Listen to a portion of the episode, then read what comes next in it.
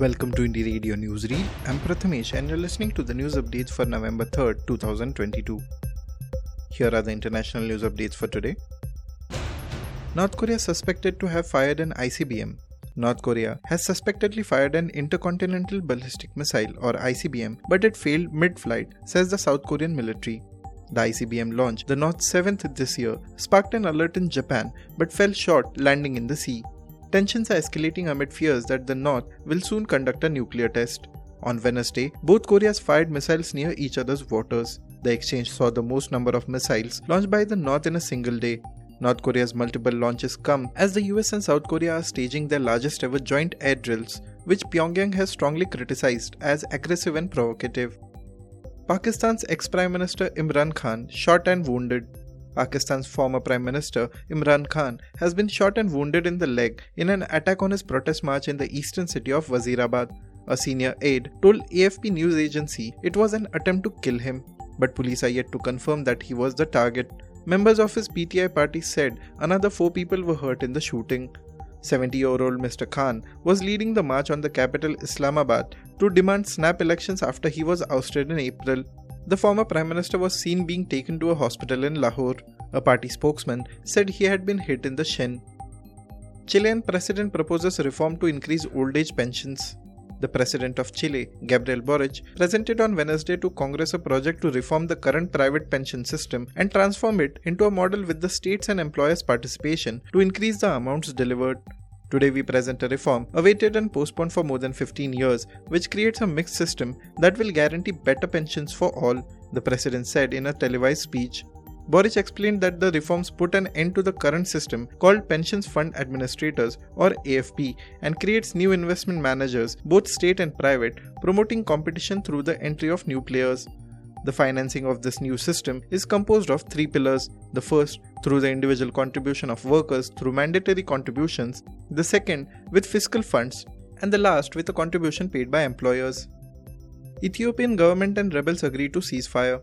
On Wednesday, the Ethiopian government and the Tigray People's Liberation Front or TPLF announced an agreement to end a two year long conflict in northern Ethiopia.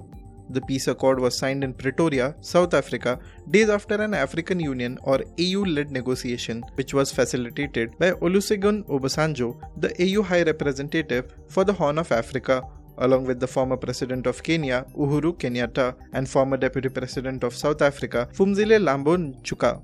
The two parties in the Ethiopian conflict have formally agreed to the cessation of hostilities and orderly disarmament, Obasanjo said, adding that the deal includes restoring law and order, restoring services, and unhindered access to humanitarian supplies. Ethiopia, Africa's second most populous nation, has seen a devastating conflict between government allied troops and forces loyal to the TPLF since November 2020, which has left millions in urgent need of humanitarian assistance.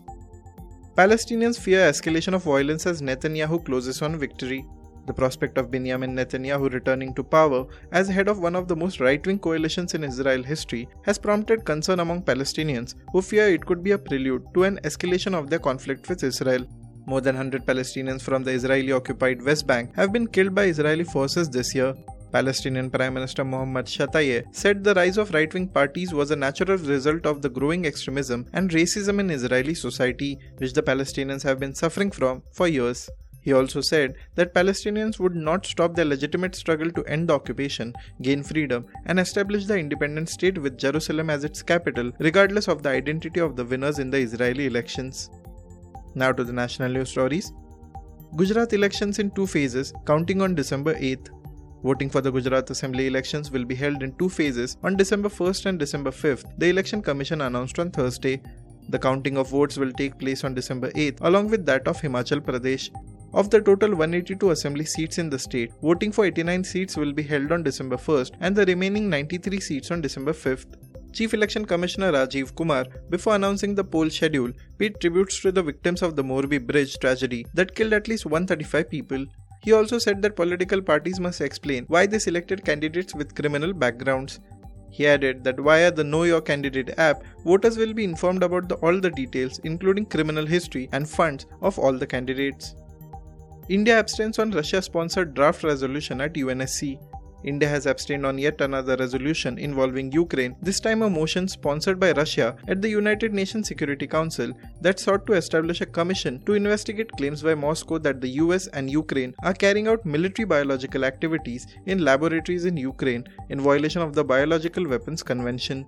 The resolution failed to get adopted on November 3rd as only two council members, Russia and China, voted in its favor, while the US, the UK, and France voted against it, and the other council members, including India, abstained. In the explanation of the vote, Counsellor A. Amarnath from India's permanent mission to the UN said India attaches high importance to the Biological Weapons Convention or BWC, which is the first non discriminatory disarmament treaty banning a complete category of weapons of mass destruction.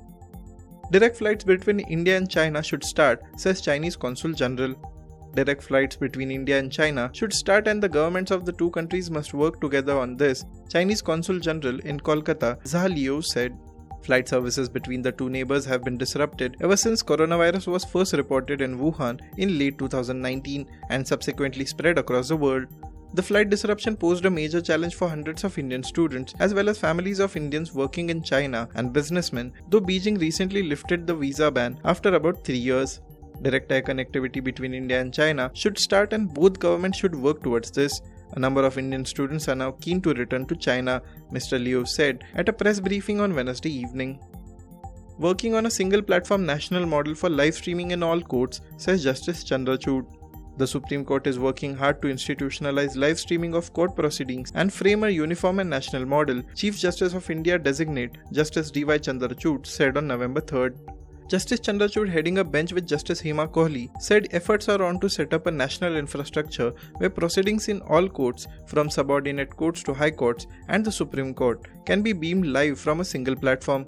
The bench was hearing a petition filed by Advocate Matthews Nedumpara on live streaming of proceedings.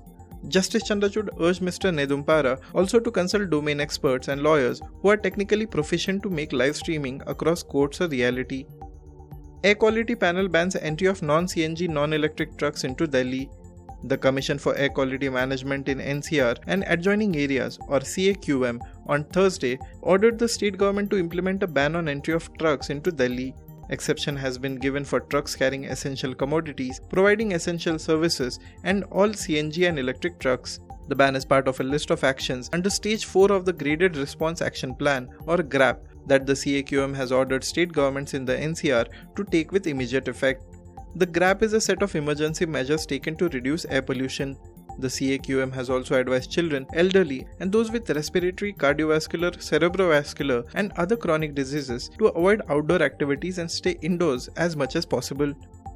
Thank you for listening to Indie Radio Newsreel. For more news, audiobooks, and podcasts, stay tuned to Indie Radio or log on to www.indiejournal.in. Also consider subscribing to listen to our premium shows.